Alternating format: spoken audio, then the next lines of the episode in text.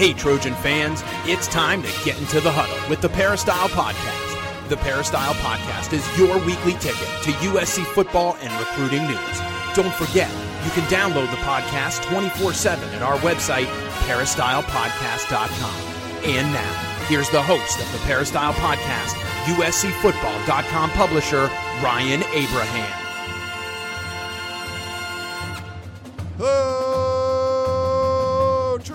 Trojan fans. Welcome to the Peristyle Podcast on a Wednesday. We are getting through the final week of USC Spring Football 2021. We're going to talk all about it, what she's seen out there on practices at Howard Jones Field with Keely Eure. Follow on Twitter at Keely is my name. Only two practices left, and then they're off for the summer. They'll do all the offseason workouts, the PRPs, those player run practices getting ready for USC fall camp and, of course, that highly anticipated 2021 season. If you have any questions or comments for us, you can email us podcast at uscfootball.com. That's the email address. And we got a bunch of emails to get to today. You can also leave us a voicemail or shoot us a text.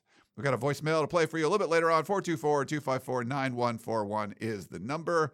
If you want to get a question up right at the top of the show, go to your Apple podcasting app on your iPhone or your Mac computer, please follow us on the Peristyle Podcast. Leave us a five star rating, but any kind of questions, comments, or feedbacks you put up there, we will read it right at the top of the show because that's what Keely Eure does. She's so good at this. She's always on her phone. She knows what's going on.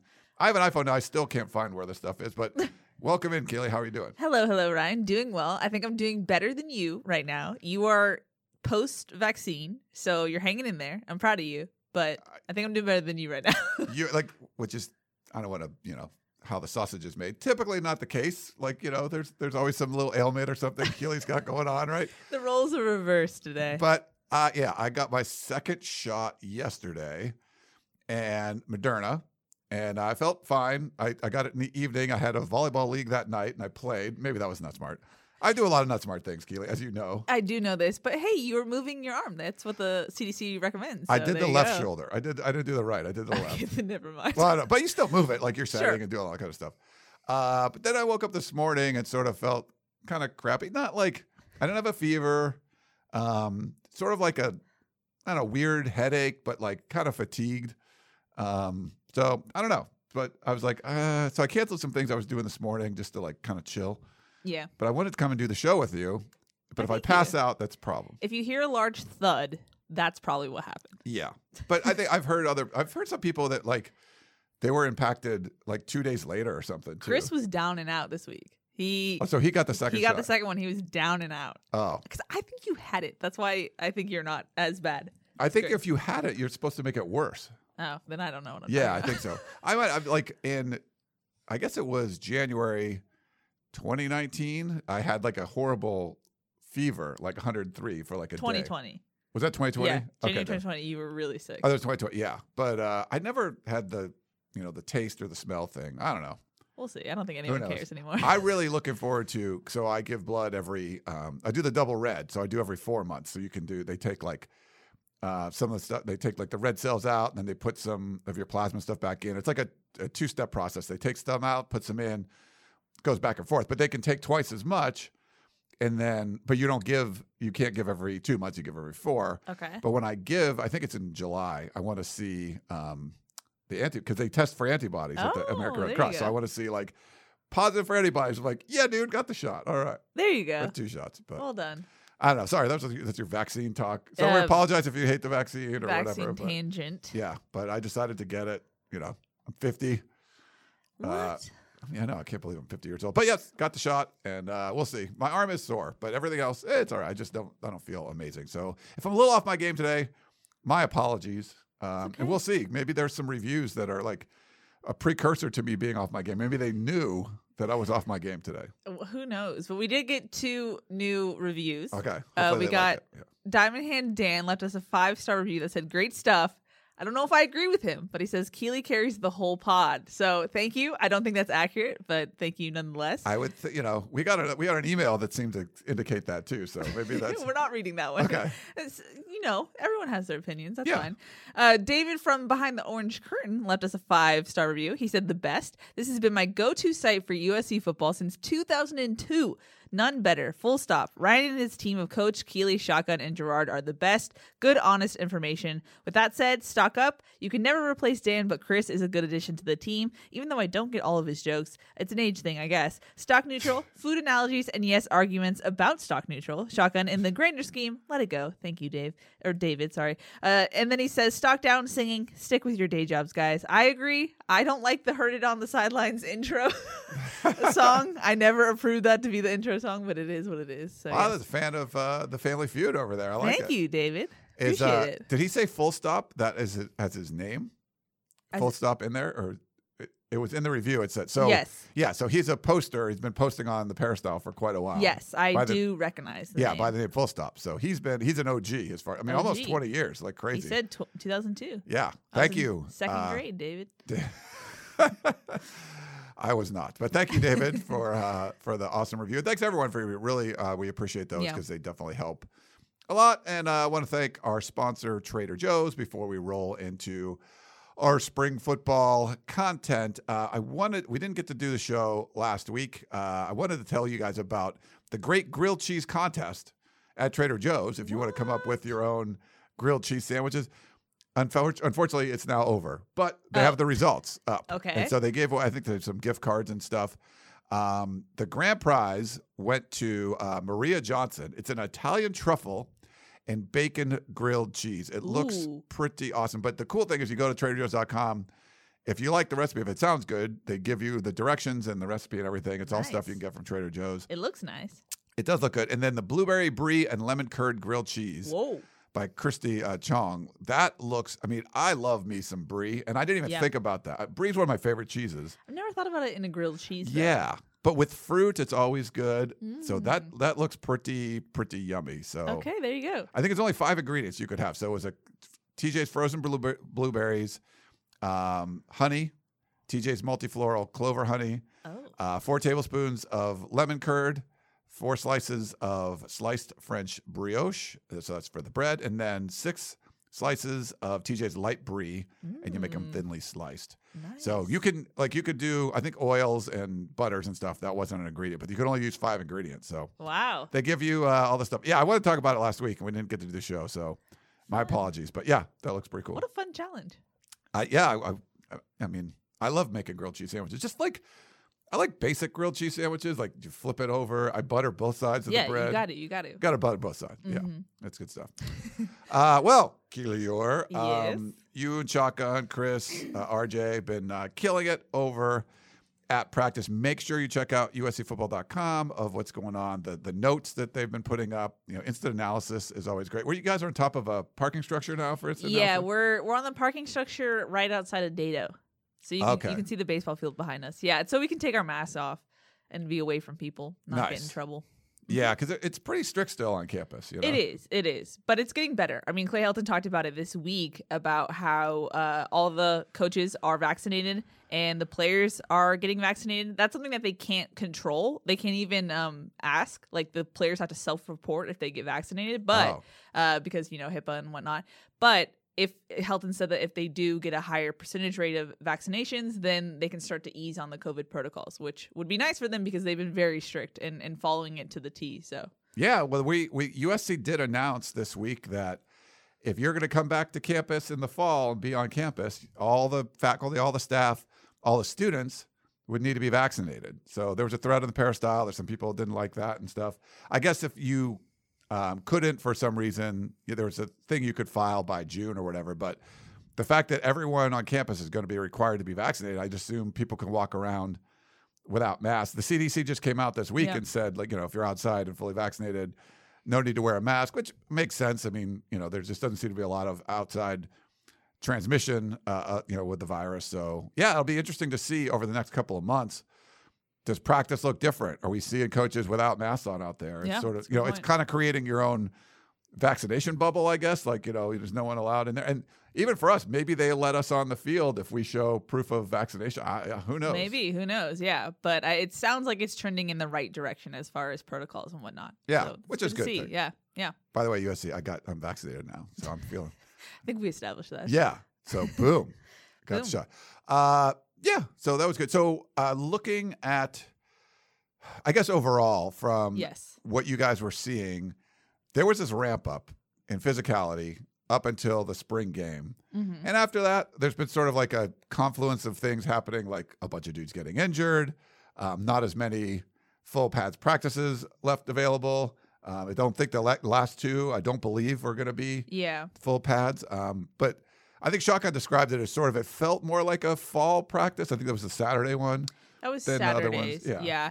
It- that's the thing is like Tuesday's practice was the first practice where I was like, mm, okay, that's that's kind of like an oldish Helton type of practice where Okay. you didn't come away going like, oh, I, I saw some good things or like, I mean, you saw some good things, but they just had so many people injured that it really limited what they could do. I mean, we mentioned it on instant analysis, but they had two healthy scholarship cornerbacks, two Yeah. that's that's not even enough for a second team like guys yeah. to go on like Not enough Chris, for first team. Chris. Steele was just was just going out there the whole time and then uh, you had three fully healthy scholarship wide receivers that's it's hard to go physical uh, when you do that and now here's the thing I feel like the peristyle is a little bit like contradictory if you will uh, not that they haven't been before but I think you know they're clamoring for physicality and physical practices and this is the result you know players are getting injured and that's just a product of being physical. And and we've seen USC not be physical and get injured. So I think you'd rather have what we saw earlier in camp where they were physical uh, they went hard they challenged each other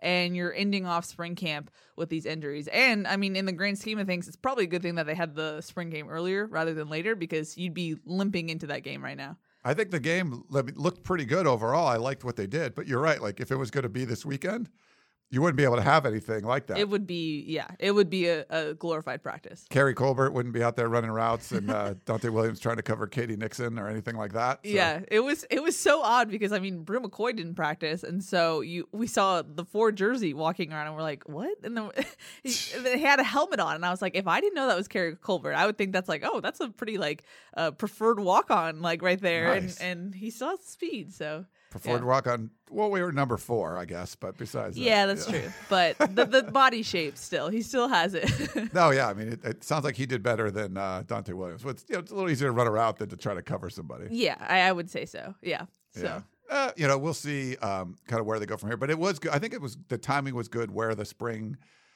game was. We'll see. We won't be able to watch uh, Thursday's practice, but they're going to end on Friday. So they'll do a Friday afternoon practice. We'll be able to watch that, and that'll be the final one. Not anticipating uh, pads again, but you know, we'll see uh, how that ends up going, and that'll you know that'll wrap things up.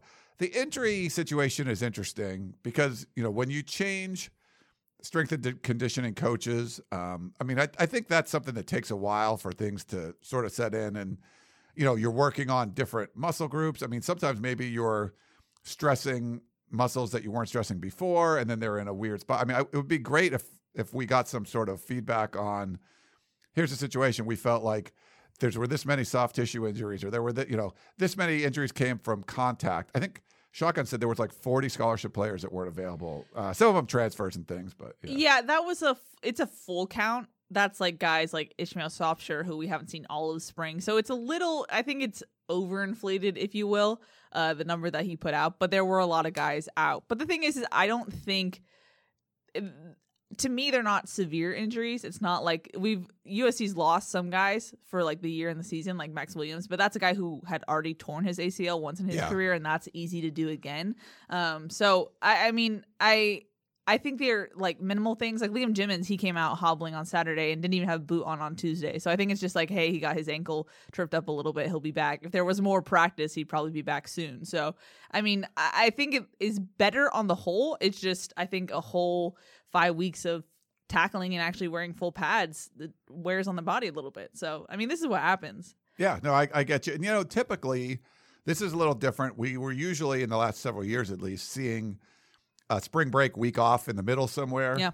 Now, when it was after the first week, that didn't make much sense. But if it was like a week after the spring game, and then you kind of get time to rest up and then come back for two weeks, that, that actually would have made some sense. I was never a huge fan of taking that week off. But if you want to do the spring game in the middle and then you take a week off and then sort of get everyone ready for the last few, I mean, maybe something like that uh, would be better too. But yeah, they, you know, they, it was a little more compact. They didn't have the week off in the middle. You had the spring game. It was sort of like everybody was leading up to that one. And I don't know, maybe if you know if the spring game was this weekend, would some of those guys have practiced? You know, just if they wanted to get in the game, it's hard to say. Yeah, I don't know. I I I, I think they would just be limping into this game. Like it wouldn't. I, I think it worked out the way it should have. And and we had to mention too that the reason why they're not doing full pads is because they reached the NCAA limit. It's not that they're suddenly deciding not to. So Right. it's they they definitely front loaded their schedule in that sense. And and on the whole, I think they did a good job of managing um, the physicality, the intensity, um, and just designing practice so that it there was never really any lulls. Um, I think o- the only time we're seeing like kind of the quote unquote less interesting practices, at least from my vantage point, is because guys are injured and you're not seeing as much competition because you're not seeing like four uh, cornerbacks. You're seeing two. You Yeah. know, that's that's a difficult thing to do. So, um, but yeah, Yeah, I think I, you know, we've you know, we've all I've been critical of some of the decisions that were made over the spring practices over the years, not having like a real spring game. I like the way this one came out. I mean, overall, I like the way it was designed. I think the injury situation sort of worked out that you didn't really have it have as a big of an impact on the spring game itself, and now it's having more of an impact, uh, you know, as you go through. I guess the unfortunate aspect, and maybe there's you know there's some silver lining to this, but we wanted to see some of the, sh- the rotating on the offensive line early on. They pretty much kept it the same through the spring game, right? And then the spring game, they you know they pick they pick teams and mixed it up. But now dudes are out. There's injuries, so. Oh, we saw Andrew Voorhees play left tackle in the spring game. Oh, we get to see a little bit more of him. Or Jalen McKenzie. Oh, is Jonah Monheim pushing him for, for right tackle? Well, he's getting to play some some right guard. So there's some opportunities there for guys to play other positions. It might be beneficial for some. It might not be as beneficial for others. I guess. Yeah, and that's the thing is, I, I know people kind of forgot, but we knew from the start that they were going to do shuffling. We just didn't know when that was going to start because I know some people on the P were like, "Oh, they're shuffling. That means they hate the line." They were going to do that no matter what. Yeah. But I think now, in hindsight, on paper, I think they thought that that first iteration of the line that we saw, uh, McKenzie, uh, Liam Jimmons, Neilon, Voorhees, and then Courtland Ford. I think that on paper was what they had maybe projected as the first team, and that's why they put so much tape on them, at least in the first half. And then they started mixing and matching. But the fact that Jalen McKenzie hasn't really locked down that right tackle spot, I think is telling. And we've seen more rotating on the right side of the line than we have on the left side. And I anticipated more on the left, you know? And I thought that Casey Collier would get more time. It really has just been Courtland Ford. And I think, and we've heard from Clay McGuire, I think Casey Collier has to have some time to develop. He's having some time, he's having some issues with the playbook and the call. So I think for him, he's kind of out of that race a little bit. And that's why you see Andrew Voorhees. That's why you see Jonah Monheim get, getting some time at that left tackle. But I mean, yesterday on Tuesday, we saw uh, Jonah Monheim at right tackle and, and uh, Jalen McKenzie scoot inside to right guard, which Liam Jimmons was injured. So that's why we saw that. But I kind of like that line. I Yeah. like Monheim. And and Chris Trevino brought this up, and I think it's a good point. But having Justin Dedich at that guard spot, either one, I think it's a bonus just because you have another center on the line. You have another guy who can identify calls and is has a high IQ on that line. So if you can find a way to get him in there, I think that's a bonus as well. But with Andrew Millick down, Yeah. So um, the backup centers yeah, out. yeah. then- So now Dedich is basically just being the second team center. But I, I think overall, everyone has their strengths and weaknesses. There's not a surefire, hey, this guy's the tackle, this guy's the guard. And I think there needs to be more development and i think that they they just have to practice more and get more experience to really find out okay who's the best guy because right now i don't think anyone besides maybe brett neilon you know is like hey that's the guy who's starting in september you Yeah. know No, that makes sense. Um, as far as the line, you have a new coach. You have Clay McGuire. You can watch the tape from last year. I think this was a good opportunity to kind of see film on all a bunch of guys playing different spots, and that's his job, right? I mean, he does this for a living. You know, we can watch practice, but we're not seeing the film breakdowns and all that. We're not in the meeting rooms where guys are understanding concepts or not. Now it's going to be his. You know, he's got all the ingredients, and he's got to come up with his his stew, whatever the offensive line is. You know, for you want a food analogy. There's you know, Well done. we want that offensive line stew. He should have a pretty good idea. He's tasted all these different ingredients in different scenarios. Like, oh, this this one goes good with this, and see you know what they come up with. And I feel like, you know, over the summer, you know, if we get to watch some of these PRPs and see where the guys line up, maybe you do see Jalen McKenzie at, at right guard instead of you know right tackle as much. I don't know. I mean, I think that that'll all be interesting and what happens in the fall. But this is sort of like the opportunity for Clay McGuire to come in, get tape on all his dudes. He's got a lot of bodies to choose from, and then you know most of them been healthy the whole time. Now figure it out uh, this offseason.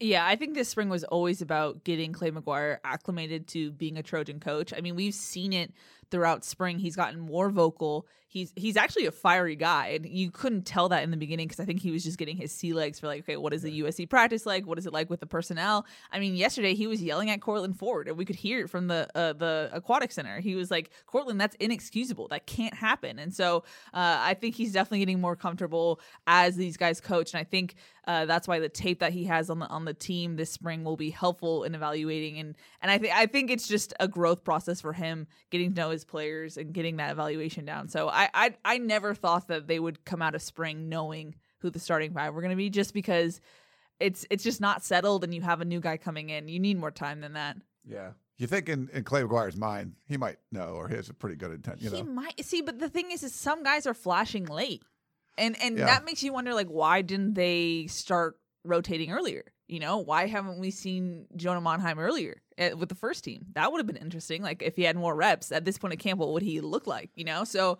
I don't know. We've talked about the strategy all camp, but like I don't get fully the strategy they had with the rotation and whatnot. But um, like I said, I think a lot of guys have strengths and weaknesses, but there it needs to be developed further. And Yeah. that's why I can't fully be like, I think this guy should be the tackle or the guard or whatever. You know, I think because we've seen them overall, it's not consistent enough for me to be like, this should be the starting five. You know? And I, I think there's probably different uh, points of view there. I mean, I'd heard from a couple different sources.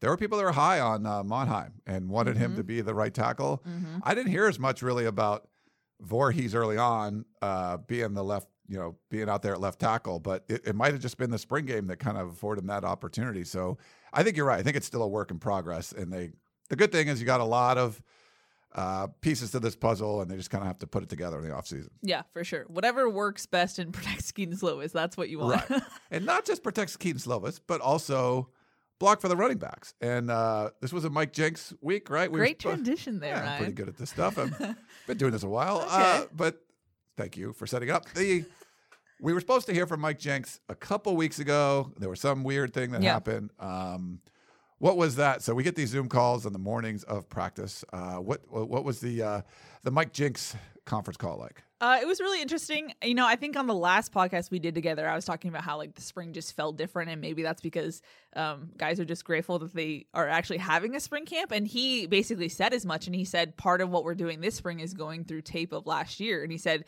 uh, we put on the fall camp tape, like the first couple practice of the running backs, and he was like, we looked around in the room and said, how did how the hell did we get to the Pac-12 championship? you know, and and we heard from Vai Malepeai who was like, it was really weird. We thought the season was canceled, then we came back, and then we had to work out in groups. We couldn't even like see the offensive linemen until games. like that's not very helpful or conducive for a great like team chemistry atmosphere. And yet, like Mike Jinks said, they got to the Pac-12 championship. So I that it was a lot of that where they were saying like they're just so excited that this staff and this iteration of the staff can have a spring, have a summer, and then have a fall camp. Uh, Jinks was like, if we can have all three of those, like who knows what we can be. So I think they're excited about like the work that they can actually put in. Uh, Malas- Malepeai said that he he was like, I've been here a really long time, and this is the most physical spring camp I've ever had. So Good to uh, hear. Yeah. yeah, and and both Carr and Vai, they're healthy this spring. That was big. I mean, Carr got a little banged up yesterday, so I think it was a jinx that they were talking about it. Uh, no pun intended. Uh, so I mean, and a lot of talk about Keontae Ingram, and that's a guy who I think Ryan, you and I identified from the beginning. We were like, he's he's a good He's a dude. he's a dude yeah and so a lot of talk about him and what he's brought to the table um and then i know there was a lot made about um the interview mike jinks did with the la times about how he said he wanted like one back and he wanted to you know uh not have as much as a, a committee and he kind of didn't even remember what he said in the interview so I, it made me wonder like okay how much of that Right. is true. Um, so we'll see on that. But apparently he's been prepping the room like, hey, you're not gonna get as many carries. We're gonna have like one to two guys get the bulk of the of the carries. And so Vai was like, hey, it makes the competition better. Um, so we'll see. But I, I don't know how much coach speak now to take out of that if Jinks can't even fully remember what he said. Yeah, it's funny. So, I mean, we, I mean, I, we do this all the time. So we put ourselves out there on shows. You know, we do a bunch of podcasts. You do yeah, I'll- television. I'll, say I understand. yeah, because we'll say something. You're like, I can't believe you said, blah," and I'm like, I said that. Like, I don't think I said that. Or you might have said some sort of version of it, and that definitely happens. You're in an interview. You might have been your third interview in a row or whatever. yeah, and, and like, you're just saying things. he says something which you know maybe it's out of context it's hard to say but then sometimes it's like okay this is a sound bite and we're going to latch onto this boom set in stone there's something written on the war room wall usc will go with a single back it's like that just wasn't the case you know even though he said those words and as a reporter you're like you know maybe there's a follow-up or something but it, you know that's the, your interview subject said that, you know. So it's like, but then sometimes you don't realize what people are going to latch onto. It doesn't. It doesn't always like. Well, you know, slow your roll a little bit. Yeah. So I, you know, give them the benefit of the doubt. There, it was going to be tough. It's one thing if if Jinks was somehow tweeting it every week versus like he said it once in an interview and then we all clung on to it. You know, it's I think it's a little different in that sense. So I think we'll just have to see. And we've been seeing a lot of two back sets. So like we'll see how that goes. But um I think Keontae has really raised the competition level this spring and, and Jinks even mentioned Brandon Campbell. He's done so as well. I mean, I think he has a hamstring injury, so he was out on Tuesday. But uh, I think just having some fresh faces in that position group has kind of livened up uh, the reps a little bit. And I've talked about this before, but I think spring camp for running backs in particular is a little, it's just kind of 50%, 75%. You're not going full speed, but I think they definitely raised the bar this camp. Um, and so I, I think Keontae and, and BC, who they who they call Brandon Campbell, uh, definitely elevated that this year. I think so too. Yeah, it's like so. If uh, Dante Williams said, you know, in an interview, "Take back the West," and then later on was like, "I don't remember saying that." Well, you use that in your hashtag on every one of your tweets, so Yeah. that's a little different. Like, Yeah, it's like exactly. Jinks wasn't doing that. Yeah. And uh, and uh, I would this be analogous to if you went to USC football practice and someone just said you don't know any of the players, doesn't matter who anyone is, and you just said watch the running backs. Who do you think's the best? Like I bet you a lot of random people would go. count the, that 28 guy, like he looks like he's the best, and that's just you know looking at it from you know it's like he was just impressive to me from the beginning. I love the way Carr ran in the spring game. You know, you know what Vise can do. He's like he said, he's been around there forever. But I mean, you know, Brandon Campbell, BC, you know, threw his hat in the ring. But I, I feel like Ingram just made a he's made a pretty big splash in these first you know few weeks. Yeah, he's brought something different, and I know Chris Trevino and I uh, differ on that opinion. But I, I know Isaiah Pola-Mao said like he's a tough hitter. He brings something different to the running back room, and you know Stephen Carr's a gamer. I think that's why we saw what we saw in the the spring game. I think he just turned it on, and he said on Tuesday like I just have a different mindset. This is kind of my last go, and so he's bringing a, a, a definite. Uh, new intensity at least from a mindset mindset perspective so I mean, I think USC can't go wrong with who they have right now. It's just keeping them healthy. That's Yeah. really the main thing, and that's what uh, Mike Jinks said as well. Like he was like, I remember when we had one healthy back, when we had to like bring in Amon-Ra St. Brown, you know. So uh, I think it's good for USC to have as many backs as they have right now, considering transfers and injuries and whatnot. So Yeah.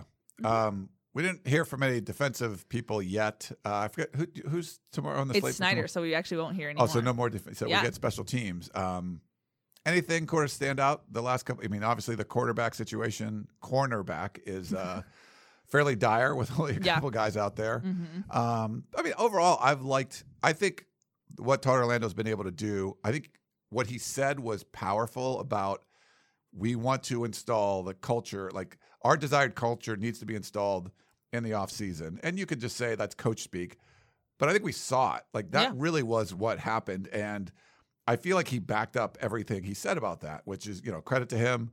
Credit to the coaching staff for being able to adapt that. I feel like it was a different kind of spring and started, you know, started on the defensive side of the ball. No, I agree. I completely agree. They meant what they said when they were talking about physicality. It wasn't one of those normal USC phrases that sounds good or sounds good in a tweet. Like they actually iron brought it. iron or Yeah. whatever. It's like, Yeah, yeah. wait, what? Okay. Yeah, no, they actually brought it, and you could tell that the whole defensive staff was united on that front. Like it wasn't like there was a weak link. It was everyone has been screaming at everyone, you know, and and I think it's permeated throughout the entire team. They've heard uh, we've heard from offensive guys who said, "Yeah, we've seen that the defense is bringing it, and we're trying to do the same," you know, and we've seen Clay Helton really like light a fire underneath the offense because they're just sometimes not matching the intensity of the defense. And I think they're a united group. You know, I it's it's weird because I feel like the offense is kind of more in flux right now than the defense. Even though I don't think that's necessarily accurate. I just from a like a culture and like a, a vibe sense, if you will, I just feel like the defense is more just together and has more continuity. So uh yeah so i definitely think that they they meant what they said when they talked about physicality and, and we've seen it this spring so definitely the defensive staff has been leading the way on that one Yeah, you like to do this to shotgun at the end. Yes Uh, any final thoughts Any before final we go? thoughts? And that was technically a Dan thing, and dancing he'd say no and then go into a final thought. Uh, I, shotgun does the same thing. So if you watch instant analysis, shotgun, any final thoughts on spring practice? No, and then just goes into a thought. Yeah, Like, it's there's like always a- a no. yeah, Like, uh, it's it's I don't know why it's just a thing. not really, but blah blah blah blah blah blah. blah. Yeah, I mean, there's so many thoughts, but I I was saying this last uh practice to the guys. I was like, I just feel like I'm waiting for like a receiver to come back from the injured list, which is not like there are injured receivers, but I feel like USC is just missing someone. And Yeah. it's not the case. I mean, like, of course, it'll feel that way if you don't have Amon-Ra St. Brown anymore, or you don't have a Michael Pittman or a, a Tyler Vaughns. But I just feel like they're missing a guy, and someone needs to step up in that role.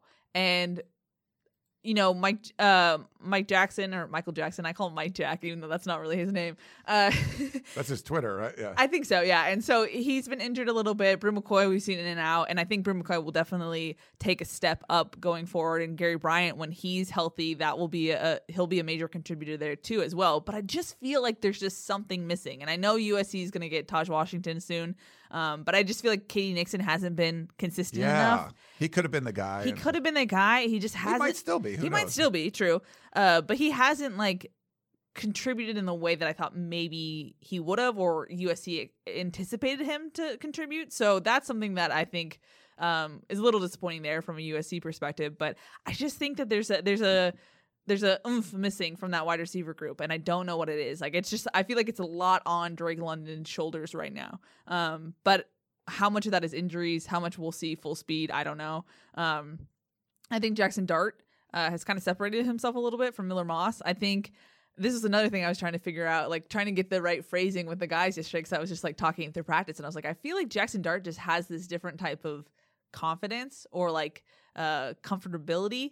He like I, both Miller Moss and Jackson Dart had the same familiarity with the system at this point, but I feel like Jackson Dart sees it as like a more a, a challenge he can accomplish. I don't know. It's just this kind of bravado you can just sense when you're seeing them out there, and so that's what I've been picking up on. And I don't want everyone to go and take and run with that because I know they did that with Keely, the spring game. Yeah. But but I do think he he has a sense of confidence that you can see in his play style. So and that's kind of separating him a little bit from uh, Miller Moss. But like. I said, I've been produ- I've been protective of the the young quarterbacks because I feel like everyone's staring them down and wants to know exactly what they're doing every single practice, even though they've only had 13 practices at Trojan. So Right.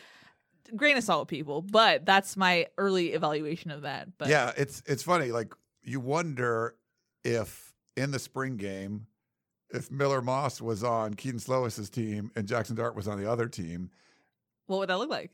Maybe you feel like Miller Moss is the guy. Yeah. Maybe he gets more confidence from doing that as opposed to just getting beat up and not having any. Exactly. Maybe Jackson Dart doesn't. Or maybe Jackson Dart like takes it and runs with it and goes bananas, you know? Or I mean, who knows? But yeah, it's hard Yeah. to. It's just it's very situational, so it's it's, it's definitely hard to say. Yeah, and Miller Moss played so much because Mo Hasan went down. You know, what if you see Jackson Dart with that much time? Maybe he doesn't look as great. The sample size is larger. You know, so Yeah. it's it's spring. Don't go too far, but You know, it's funny too because we and we heard reports from uh, I think it was the Thursday after the spring game. Like Moss threw like five touchdowns in practice or something. Like had like an amazing practice Oh, really? or something. Yeah, there was. So there's like, well, we don't get to watch that. So you know, it's it's uh, weird, but it is nice that we- we're at least getting to watch two thirds of the practices. You can see the guys warm up, and you can see, you know, hey, if I think that's something you can sense. Like if I trust we, your eyes are seeing, if you're looking at a, a group of guys and one of them just looks to be more confident than the other ones, like yeah, I mean, I, you've seen enough of this. That, you know, that's I think you know what you're talking about. thank you for your stamp of approval, Ryan. Yeah. no, yeah, yeah. So I mean, that's just what I sense. You can just see he's kind of even when he's scrambling, it seems like he's trying to engineer something. And and I don't want to use the Sam Darnold phrase. It's not there, but it's it's reminiscent. It's there are flashes of Darnold isms, if you will. Yeah, well, don't get funny. too excited, people. So either one of those guys, I think they're athletic enough. Probably Dart's a little more, right? yeah. Um, but that was one thing we couldn't tell in practice with Darnold because Yeah. sa- you know when Vic So'oto yells sack, like Yeah. well in a game Sam Darnold wasn't sacked. In practice he was sacked, Yeah. but when in a game it's not like oh he got away and ran for two yards, like oh that's nice. Instead of a four yard loss, it's a two yard gain. He would get away.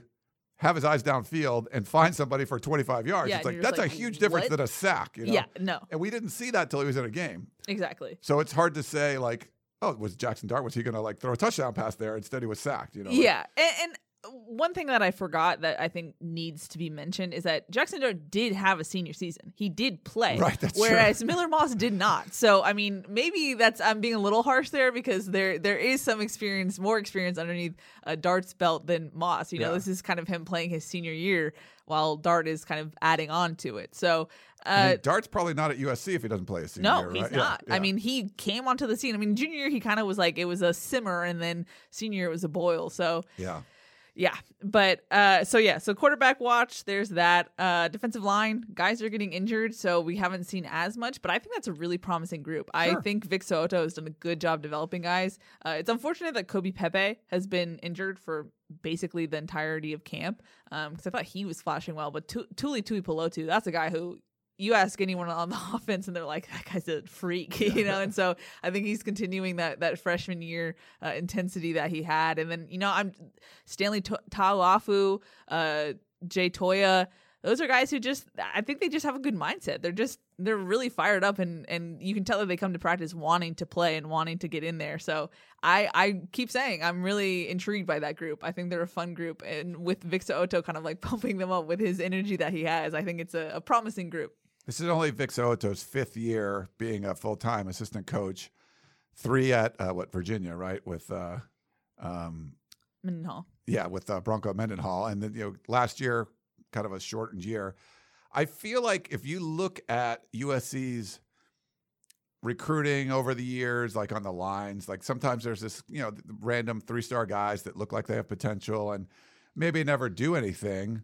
Um, you know, you know that Jay Tufeles came in. He was like at all the camps. He was a four, you know, five star guy and all that stuff. Yeah. Uh, and then some of the other guys like a Tuli Tuipulotu, not as well known, or a, or Jay Toy, you know, some of those guys. I think it's a great sign for a position coach when those guys that come in that have the potential that maybe aren't highly ranked move forward and they they Yeah. get better. And I think some of the assistant coaches at USC over the years, those guys have just sort of been like, "Oh, you're a three star guy. You're a three star guy in school." Yeah.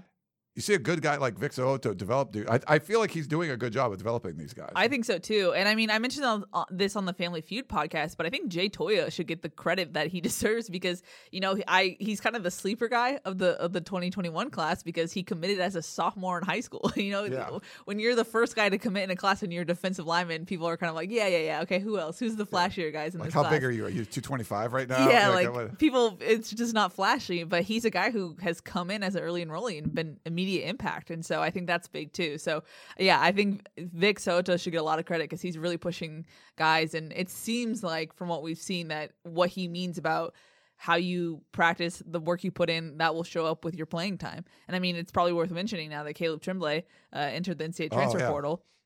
Um, that's something I had heard about like a week out before he announced it, just because you know he was not at the spring game. I was kind of like, okay, if, if he's missing all these practices, what's happening? And then I kind of heard he got cold feet, and then he decided to to enter the transfer portal. But that's something where, from what I've heard, um, it was just like an effort thing, and that's something where Vic was kind of like, hey, this is the standard here at USC, and you have to meet it, or else your playing time will reflect that. So I think that's the case that w- with what happened there, and then you have other guys coming in in the fall.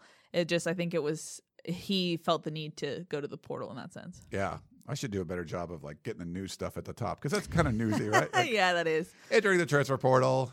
Uh, Caleb Tremblay. Well, I, I'll update that. I need to update the scholarship distribution chart because there's been there's been some position changes Yep. and some uh, you know guys that are transferring out, things like that. So we'll uh, try to keep that updated for you. Usually, like when spring football ends, we'll kind of give a final spring update of everything that's going on there. But yeah, wish uh, Caleb Tremblay the best. He was Mm-hmm. Yeah. always good dude to cover. Really nice. Yeah, really nice guy.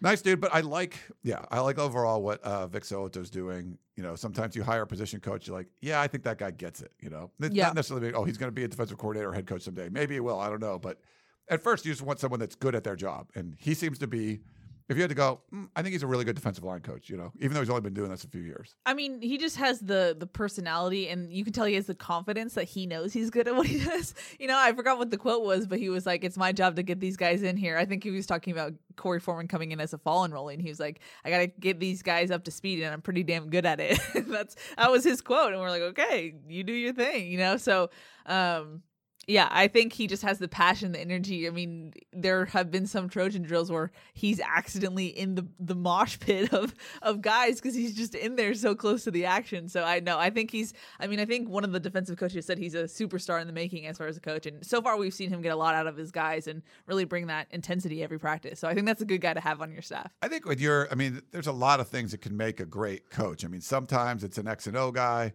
Sometimes they're you're just not as personable, but they know football really well. They can put you in the right position. Um, they might be a little rough around the edges, like the Belichick's or the Nick Sabans of the world. But there's other guys too that you know you have to. I think you can't. You know, Vic So'oto wouldn't be good being a Nick Saban type. He's a good relate to people type. You know, Ed Orgeron won a national championship as a coach, but he was a great people person. He related to people well. You, I think you just have to be true to your personality, Yeah. and he's been that. And we'll see what he's you know able to you know go forward and doing. But I, I think he's proven himself as a defensive line coach, and that's a good you know it's a good young hire. This was a, out of the you know not really connected to anyone hire. Yeah. Like remember uh, Deland McCullough when you know Yeah. when USC brought him in, you're like, wow, he's a really good. He's back in Indiana, by the way. I know. He's really good. And the whole point we were saying before, when I would be critical of the hires, is just get someone that's good at their job, not Yeah. someone you know, someone that's good at their job. If you happen to know him, that's great. But Deland McCullough was like, wow, he's a running back coach at Indiana. The team's pretty terrible, but they're recruiting four star athletes out of the SEC and getting them away from like Auburn and LSU. Yeah. He's probably good at what he does, you know? Yeah. Vic So'oto, the same thing. You've seen that. Um, I mean, it's so- the little things too. I mean, in his Zoom conference, uh, he asked Tuli like, "What's the expectation of the defensive line?" And Tuli just recited it, and you're like, "Okay, he means business with his group." and then like even during practice, when there's special teams and there's downtime, the defensive line guys aren't in special teams. Like that's not really their thing. And and So'oto has them on the side doing reps of like hand placement and stuff like that. And so it's just getting the most out of your guys in the time that you have. And so that stuff really stands out to me because we've seen um, guys just not really utilize the time, and I think he he does that well. All right. Well, I thought it would be a short opening segment. Sorry, It's I'm not- talking so much. please do not apologize. You're doing a great job uh, delivering uh, all the news. All right, why don't we take a quick break and we'll come back and do some questions. Back in a minute.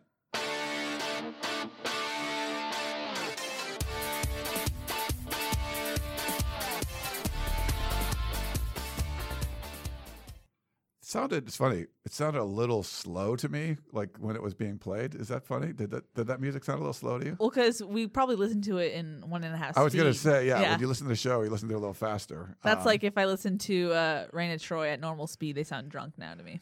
It it is funny, yeah, with some of the and even just like music when people have intro music to stuff, and Yeah. you're like, oh, that doesn't sound quite Yep. right. Or you listen to people, you know. All right. Uh, let's see. Why don't we start with the voicemail? Sure. And we'll get to all the. This Go is a two part voicemail. We'll start with this one. Okay. Hello, this question's for Ryan and Keely. And I was just wondering if you guys think that maybe part of the reason for the delay in the conference commissioner search is that some of these guys might, or and gals, uh, might be worried that there might be a conference realignment coming up pretty soon. And if, if uh, that happens and the other conference commissioner is the one who's held on, then, you know, they could be out of a job within the next couple of years. So it's like a job that they take and then you know, could be gone. So I was wondering if one, that is part of maybe what's going on and creating some hesitancy for some guys and gals. And then also I was wondering, what do you guys think about the likelihood of a Pac-12, Big 12 realignment? It seems like, you know, you create a division with eight from each conference, have an East and a West, and, you know, you kind of only play up the other teams like once every five, six, seven years, similar to the SEC. And uh, but you can get some pretty cool games out of it, create a super conference, and, and have a much better chance to CSP. So, anyways, was wondering what you guys think about both those things. Fight on, Jason along Longwood Country. Jason. Jason. Thanks. So I'll give you some thoughts and we'll get Keely's thoughts too. So, uh, no, I don't think the reason it's been a four month search is because someone's worried about getting a job and then conference realignment. Like if you were the president of the Big East a few years ago and you were Power Five and then it blew up, I don't think that's the case. I think a lot of it's incompetence. I It's, mean, the, it's the Pac-12. it's the Pac-12. Uh, you're trying to get all the presidents and chancellors on the same page. All of the power brokers right now, as far as the guys on the committee or you know, the people on the committee, are up in the Pacific Northwest. But you got the most watched schools, like in, in California. Um, so there's some, there's definitely some differences there. Jon Wilner, John Canzano has done a, a great job covering this. Wilner, especially, his latest report showed that the, you know, what they've uh, for, according to his sources, they were looking to maybe have a co-commissioner.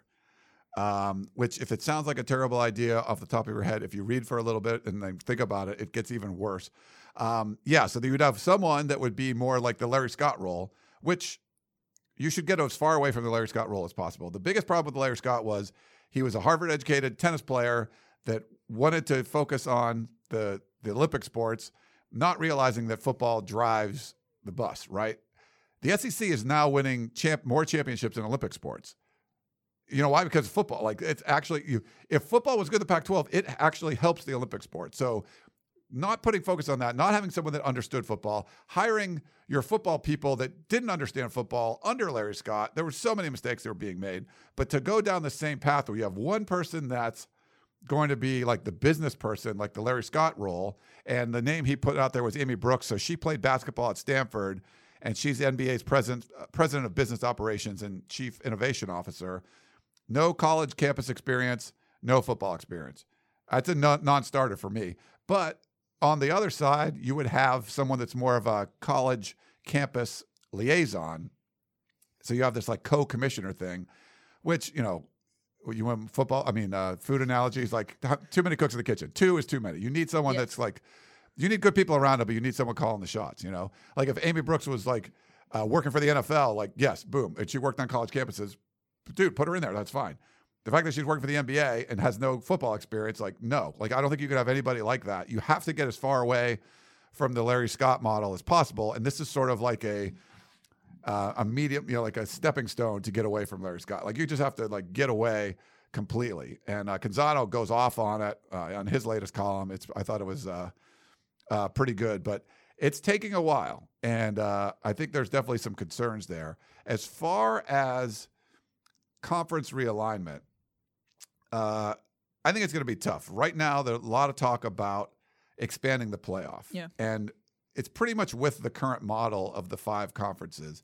I don't think the Big 12 and the Pac 12 could just say, we're going to join up because you're going to leave people behind. And it's not just about athletics. Like you, if you remember back the, you know, the alignment where the Pac 12 tried to get Texas and Oklahoma and all that stuff, there are governors, there are, you know, politicians in all of these states that will go bananas if you try to, like, if you were going to take Texas out and then you left Texas Tech behind, like other state schools.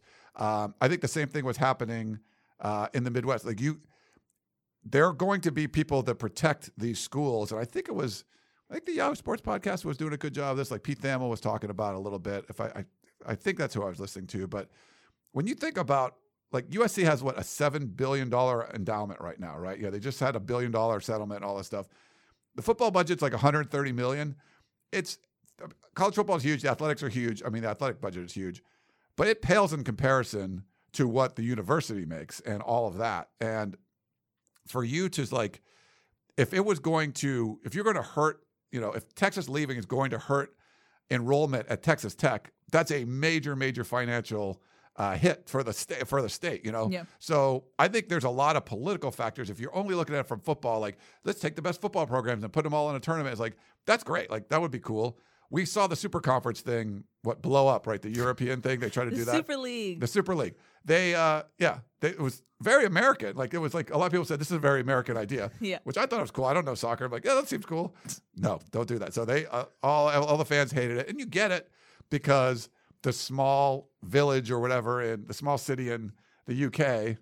Uh, I'm getting the the wrap up like that. The small, you know, No. village in the UK, like they grew up, you know, loving this this football. I'll call it a football club. This football club, and now they're just like out of it, you know. And Yeah. I do like the relegation factor, so they can they could probably do something with the Super League, but also get relegated in and out of it. I don't know, but I think you would have some of the same issues. But there's all the states, all the, the, the, you know the governors and the senators and all this stuff, there would be a lot of pushback from them if you were getting you know if Oregon was joining and Oregon State wasn't.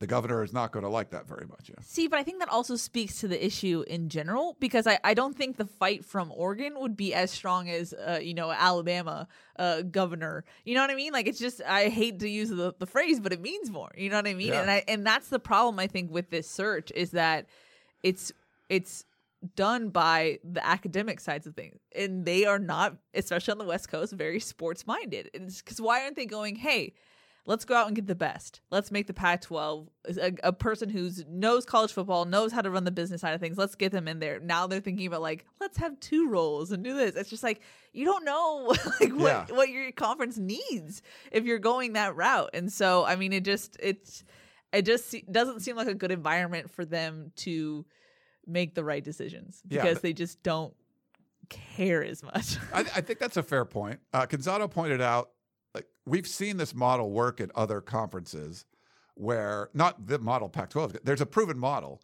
and you have your commissioner. You know, they have to know the sports world. They have to know college football. They have to know the campuses, and you can hire consultants. You can hire people to work with the TV partners and all that. You don't need a TV executive to Sure. run everything. You can get people to do that. That model's working we saw the model work in the Big 12 net, in the Big 10 network and the SEC network of hey, partner with ESPN or Fox and you're going to go make a crap load of money. The Pac-12s didn't do it, you know. They were, oh, we're going to do our own thing. Yeah, that, that that was terrible. That did not work out at all.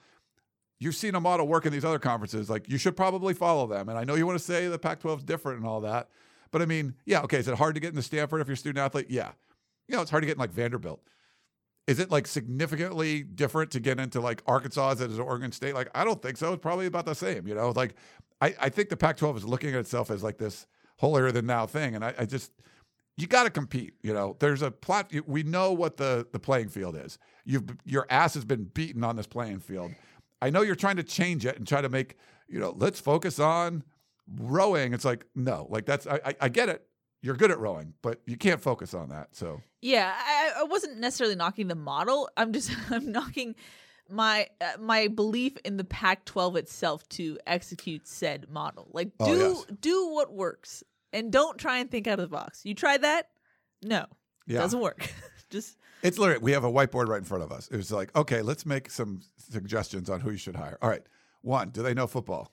They make a flow chart. Okay, are they? Do they know football? Yes. Okay, we'll look at them. No, throw it in the trash. Not even that. Do they understand that football drives the bus? Yeah. You know?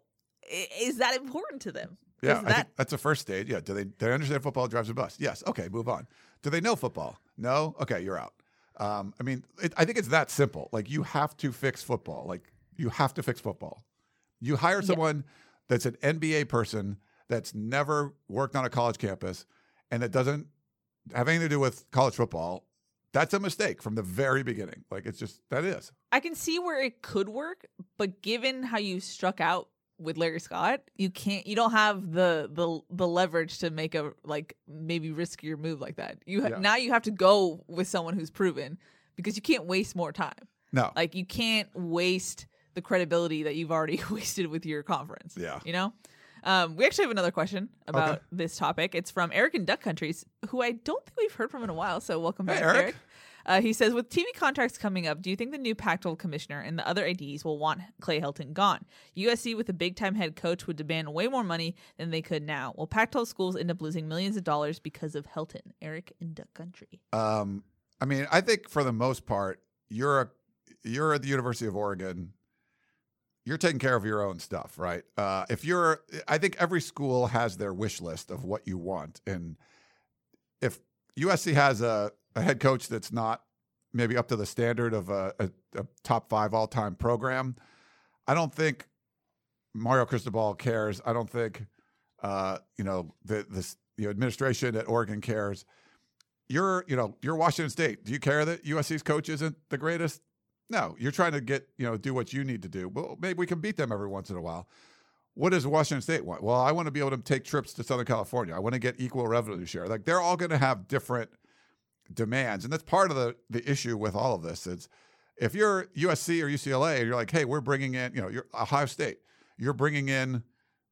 It's like something like 45% of the TV revenue is like because of Ohio State football for the whole, you know, Big Ten. Yeah. Now they get a huge chunk, so it's not as bad. Like, okay, okay, I'm getting Rutgers a lot of money, but we're making a ton of money. The Pac-12, you're not. So if you're the the, the program making the most money, then you have more of a, a complaint, right? And uh, but you're Washington State, you want to make sure you're getting the same amount that UCLA is getting or Washington's getting. Um, so I think every AD across the conference has different wish lists and different priorities. Um, I don't think um, they're going to be, you know, there's not going to be an AD meeting that says we need to get rid of Clay Helton across the Pac-12. Like that's, I don't, that just seems very pie in the sky. I also don't think that USC's administrators would really appreciate uh, other ads s- telling them what to do with their own athletic department. I don't think that would go over real well. It's funny. It would be like, okay, so we're going to go into Tim Tessalone's office. Uh, all of the people that all the USC media people were coming in there, and we all have a meeting. Uh, I like I like Ryan Kartje, so we'll talk about him. We'll have a meeting like, you know, guys, the LA Times. I just think you need a better writer than Ryan Kartje. We we all agree, like Reign of Troy, us, uh, like we all want Ryan Kartje. I was like, no, like no, that will This is not real. This is an example. We love you, Ryan. We're just kidding. But I'm just saying. But like, yeah, like that doesn't happen. Like I, I'm trying to picture like, is that a terrible example or just like? Besides, you know, we're not trashing Ryan. We're just saying. yeah, I don't- I just people always misconstrue things, so I just Right. hate even going there. But if no, anything, Keely does not like Ryan Kartje. Is what I'm saying. Ryan, why do you always start things? Someone clip such that. a troll such a troll no no um no but yes i don't think usc i think that would make usc more resistant if they have other schools in the conference being like hey you should do this with your coaching no that's not that's not how it goes yeah, we love you, Eric, but that's um. how- okay, I'm going to put that. no don't be snarky Okay, all right. I would I would disagree, Eric. I won't be snarky. That's fine. You can disagree. That's Yeah. fine. Uh, we got a question from our buddy Stephen Poway who says, Dear Keely and Ryan, I've thought more than once that USC may have already hired their next head football coach, and his name is Todd Orlando. He provides the toughness element that Clay Helton has lacked, and he's brought in an, an outstanding team of defensive coaches around him. I know there's no head coach vacancy at USC right now, and I also realize if it happens, USC could turn to someone outside of the program. But did anyone else find the structure of Saturday's scrimmage pitting OC against DC at least a tad bit quote unquote interesting in a larger context? Fight on and win uh, in 2021. Hey, Steve, thanks for that. Uh, I mean, he was a a hot assistant a couple years ago, right? Yeah. And uh, then he sort of became like a sacrificial lamb for what we heard at Texas, and he gets fired. But then, you know, they fire Herman the very next year anyway. So I, I don't. I think he got a little bit of a bad rap at his way out at Texas.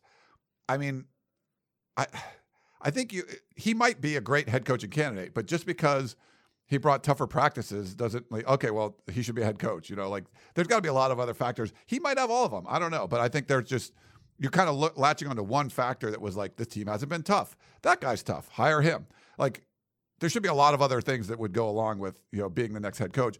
To me it's an uphill battle if you want to hire an internal assistant at usc for the next 20 years like don't do that. Like, hire, I think you have to hire someone from outside the program. You've failed miserably at hiring the familiar, the already on the roster people. So you would have to know that Todd Orlando is like legit, like for 100% sure. Um, for me to want to agree with something like that, I think you have to just like, you know, you, you this virus we are like err on the side of caution a lot of times. I think you just sort of like, yeah, don't hire anyone that's already here. If you're going to make a head coaching change, he's great. I mean, I think he's a, a really good defensive coordinator. Yeah. But uh, I would say, you know, to me, being here like a year and a half, that's a, a bit of a stretch. I think he likes being a defensive coordinator, and there's so you have to be so above as a head coach that I think Todd Orlando enjoys the ins and outs of being a defensive coordinator, being with the defensive players too much to like that. Maybe And now, who knows? I haven't talked to him specifically about this, but also, and Steve, I mean this in the utmost respect. I think it's a little bit of damaged USC fan syndrome here because you know if you've just been eating beans year after year, season after season, you see uh maybe like a piece of bread and you're like, bread, bread is good. And Yeah. so no, Let's maybe make that the main meal. yeah, let's let's have a real meal, Steve. That I think that will be good for USC fans. So, and again, this is a different an athletic administration, and so it's not going to be the hey, let's pick within the litter and and pick a new person. Um, I don't know that it sounds bad. I didn't mean litter in like a bad way. Um, so no, I think it's they're going to do things differently, and the fact that this administration picked Todd Orlando probably means that they will pick well as well if you like Todd Orlando. Yeah, and it, it could very well be. It'll be so this off season. We're going to try to do some of that lunch with a Trojan stuff that we were doing before. Is this bad? I don't remember if I had Todd Orlando on one on one. I kind of think I did. I think you did. I think I did. So I'm. I'm it old. was the beginning of the pandemic. I will give you a break. I'm I'm old. I forget things. But that's a good, you know. So now that he's been around a while, like you were asking a certain line of questions, and you know, you see how uh, he's got his first spring was going, and and the installing of that kind of culture he wanted. I think he was successful in all that stuff. So that would be interesting to talk to him about. But also, like, hey, what are your you know aspirations? Like, are you want to be the defensive coordinator at USC for the next 15 years, or you would love to be, you know, head coach. We know like Graham Harrell would like to be a head coach sometime, Yep. you know? Yeah. Um, so yeah, I mean, it's stuff like that. It's hard when you have a job, you have a good job, uh, you know, you're at a top program and you're the defensive coordinator. Yeah. I mean, you already have a really good job. Sometimes it's hard to say, well, I have a really good job, but I want that job too, you know? So Yeah. you know, people look at it like, oh, he was, he was just trying. I'm like, no, I mean, anyone, you want to move up if you want, you know, have an opportunity to. Yeah. We have an email from Angel who says, Hello, Trojans. I just wanted to mention that Vavae Malepeai is extremely underrated considering that USC is extremely judged on the running back position. I'm feeling confident with the transfer Keontae Ingram and now seniors Carr and Malepeai, who I mentioned. Your thoughts? Fight on, Angel. Hey, Angel. Yeah. Uh, if you remember the UCLA game, there was like basically one running back that did anything, right? Like he had 100 yards and everyone else had like negative yards or something. Um, Yeah. He's he's a proven commodity, and I think I think Mike Jinks knows what he can get out of him and what he can't, and it just depends on what you want to do. The problem is the running game as a whole has suffered, and even though Vai's had some you know great moments and things like that, and I, you know I'm not saying the running game struggling is all on you know his shoulders or partially whatever. Um, you might have to change things up and do some different things. We saw Carr play well. We've seen uh, Ingram. You know, uh, they're probably going to use more of a rotation. So I think you're. I think you're definitely going to see Vavae in there. Like I, it, it'd be hard for me to picture like a backfield where Vavae's not getting significant carries in most games. He's healthy. Yeah, the keyword if he's healthy. I think that's the issue is that uh, he hasn't been healthy, and that's hurt his development and hurt how many carries he can he can get. But the thing is, is I, I think the coaches understand what they get for him. He's a very reliable back. They know that he can pass protect, he can catch, um, and so I mean, I think I don't think he's underrated. I think they're just he's consistent and reliable, but he's not necessarily the flash you're going to see if if Kenan Christon hits the hole. You know what I mean? Yeah. It's he's reliable, but he's not going to give you that excitement factor necessarily. He can, but it's not his game. If that makes sense. Yeah, if you want to do like the, the food analogy, like sure, you're really packing he's him in. like we'll go back to stew. Like he could be like an awesome beef stew. I love beef stew. Do you ever make beef I, stew? I love beef stew. It's Beef family stew's- recipe. it's great. Oh, we'll have to get it sometime maybe. If you'll share. If I'll let you, yeah. Uh, your parents like me, I think, right? You know. We'll, we'll see. Where's it from? Mom's side or dad's side? Where is it? um, mom's side. Mom's side. Okay. I think your mom likes me. Maybe not. I don't know. We'll answer this off air. No, just kidding. Yeah. Uh, yeah. So it's like you have this great beef stew. Like, are you serving that uh, at Wolfgang Puck's restaurant? You know, like maybe not, but it's like it's really good. It's awesome. It's a staple. It's there. Um, there might be some like, oh, we're all going to use, uh, you know, white asparagus that can only be grown in like the south of Italy uh, for one month a year. Like, okay, that's like this fancier. You know, it's like you're using a, a wok instead of. Uh, you know, a frying pan or something. Like it's it's something a little like you know, a little fancier. Do you want the flashy new thing that comes in, like a, a Brandon Ingram or you know, like a Kenan Christon who can do some some you know special things? Just a little more flash, but it depends what you want out of the run game. The problem is they just need some production, and you got to Yeah. find, like we said with Clay McGuire, he's got to find those guys. You got a lot of tape on your new guys on Campbell, uh, Ingram. Yeah. You've seen what your other guys can do. How do they mesh with this offensive line? How do they mesh with the way things are going? The quarterback, running back play uh, with the tight ends, all of that. I think that's going to be up to Jinks. You you need to get more production out of the run game. RJ Abadia did a really good job breaking down some of the analytics for the run game. Basically, it was like pass game good, run game bad. Like that's the, if you just want to like take the, the elevator pitch view of it. Like what was his stories about? Oh, the, the passing game was good and the running game was not. You got to change that. Yeah, and it, I mean, and I think to Angel's point, a lot of the run production was based on whether or not the back could shake the first guy that hit him because uh, he was getting his hands on the ball and sometimes the guy was the defender was there already you know just because the offensive line was so porous in that sense so um but i mean i i think that the coaching staff understands the value that Peai brings in because i mean go back and see how many times he's gotten a start he's usually the guy because I think they think he's the most well-rounded, uh, reliable back. So yeah, I think there's a stuff. I'm not a great analytics person, which I have an engineering background. I should. I just never like. every time someone talks about analytics, I just feel like they're like, that's like you're opening up uh, the Odyssey and you're like reading like on page 500. You're starting in the middle. I'm like, can you explain? Maybe back up a little bit. And I've had people like write some analytic stuff for the site. They just they just assume everyone knows all the analytical terms. Like you got to really explain some of this stuff to people. But so some of them don't know. But I think stuff rate is one of them where they're going to credit the first four yards of a run to like the offensive line or something like that. So if you get tackled for no gain, they're not going to say that's the running back's fault. They're going to say the offensive line didn't get any push. Um, so I think there was a lot of that. But if that's still happening, that's going to be up to Jinks to figure out. Okay, well, who's the best at avoiding the tackle in the you backfield? work with what you have. Yeah, who can turn the one yard loss into a three yard gain, which is Yeah. going to help us immensely. which back in the day was a marquee step sometimes you Oh, know yeah. he was just that bruiser who if there was a wall he was going to try and find a way through it you know and so i think in some ways Keontae Ingram kind of makes that up a little bit because he just has an extra burst. Like he he pops guys on the first contact, and so I think you get you get s- some back with him. But yeah, uh, it's it's a hard hard road for the running backs in Not that easy, sense. no. Not not easy. Yes, uh, we have a couple more questions. Uh, one is from our buddy Dan, class of 1962, and Oliver. Uh, he says, "I was impressed with the comment from Curtis of Moreno Valley about the offense practicing against the BYU drop eight defense, and your response about the use of the scout team for that purpose. My question would be, what is the scout team doing during spring pa- practice,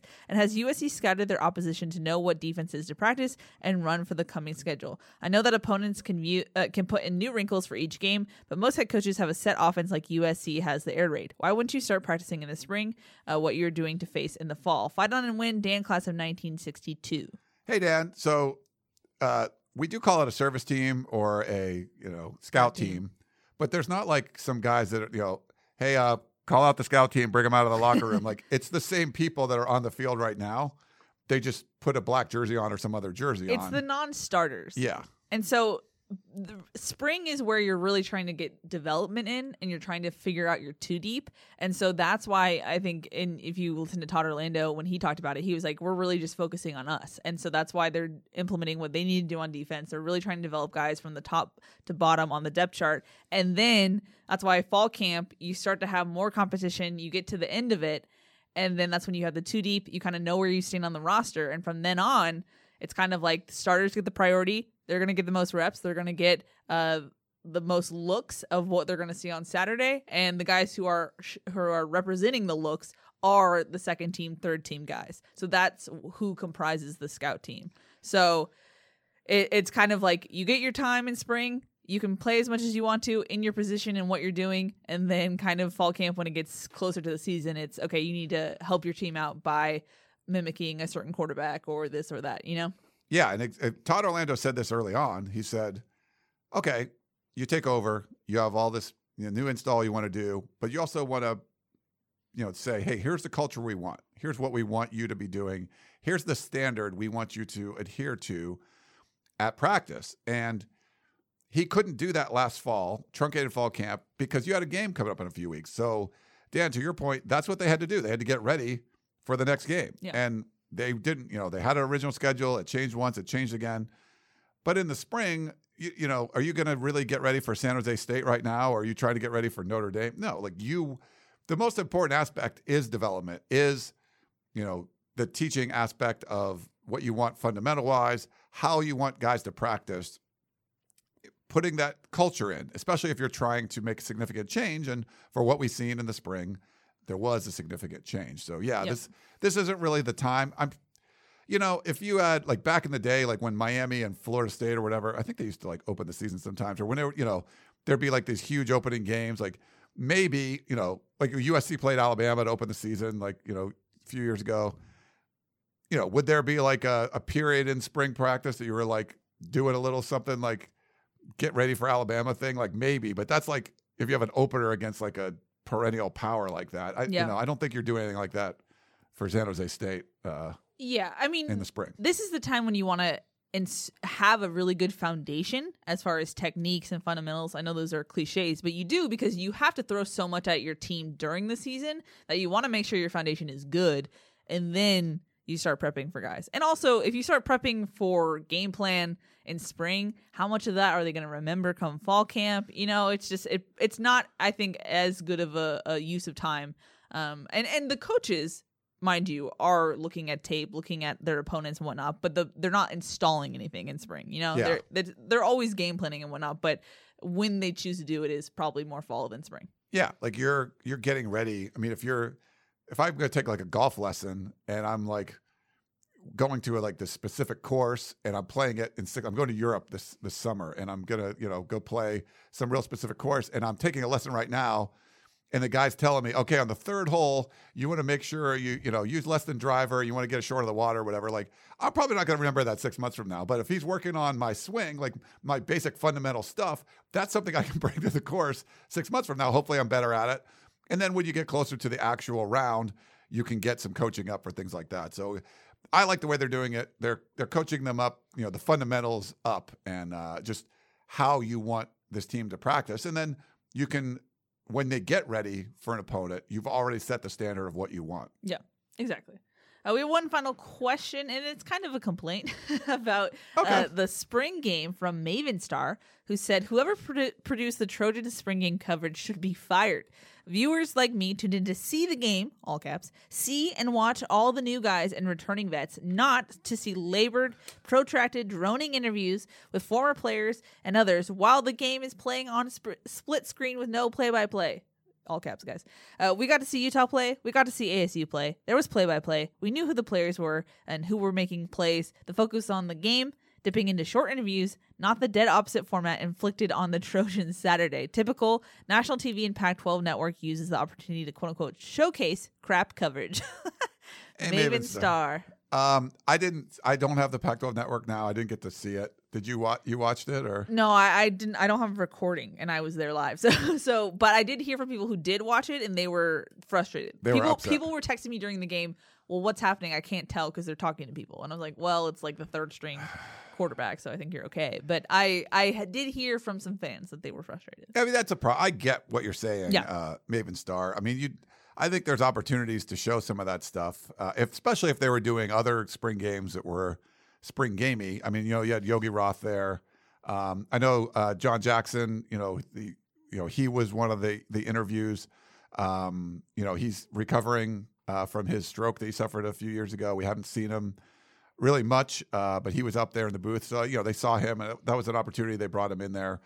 I didn't get to see all the other ones or what was going on, but yeah, I would. I this is your only opportunity to kind of watch practice. I'd like for them to show practice and have opportunities to do these interviews. Maybe not while Yeah, the game is going on. So it Yeah. just you know, I'm not saying the Pac-12 network is terrible, but they don't always do the best job, and you've that's said that before. I've said it before. But I like the people that you know work on it. Yeah, They- no, They've also laid off a ton of people that A work on that people, stuff. So, um, you know, guys like Yogi are just trying to juggle all the social media stuff, everything that's going on there. yeah, there's a lot going on. But I, I would be Maven Star. I would be frustrated too. I'd want to see more of the game. yeah, I agree.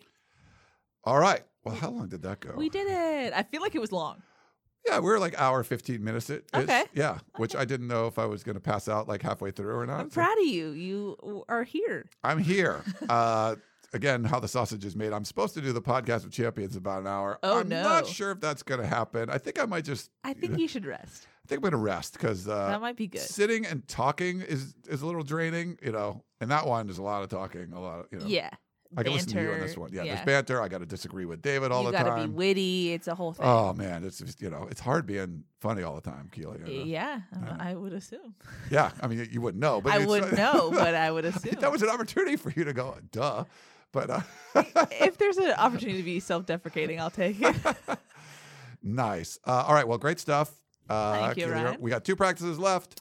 Went by so fast. It did. Uh, one we can't watch, one we can. It's on a Friday, so we should have like sort of a wrap up report. Yeah. Uh, next week, and we'll have our Tunnel Vision show Tunnel vision. on Sunday night. So that'll be the uh, final uh, spring practice report and then kind of moving on through the offseason. But great questions, everyone out there. Thank you. Thank you for the reviews. Thanks for checking out Trader Joe's, our sponsor there. And thanks to Keely Eure, just crushing it as always. Really thank proud you. of my team. You're doing a Keely, you're thank doing a great job. Um, you know, Shotgun, Chris, Gerard, like all these guys. And, you know, RJ's been a nice addition, helping out and everything. So thank you guys for making my life a little easier. Of So, course, of All course, right. of course.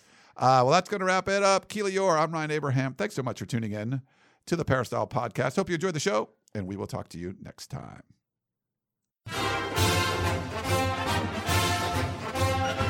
You've been listening to the Peristyle Podcast presented by USCFootball.com. Be sure to tune in next week for the latest news on Trojan football and recruiting. And don't forget, you can automatically download the podcast directly to your smartphone or tablet for free. Just click the iTunes link on peristylepodcast.com or search for Peristyle Podcast at the iTunes Music Store.